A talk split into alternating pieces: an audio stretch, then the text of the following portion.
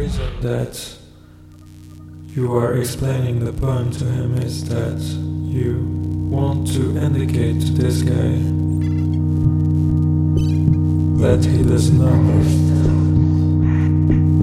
that Kurtz is a strange man. What you are trying to express here is that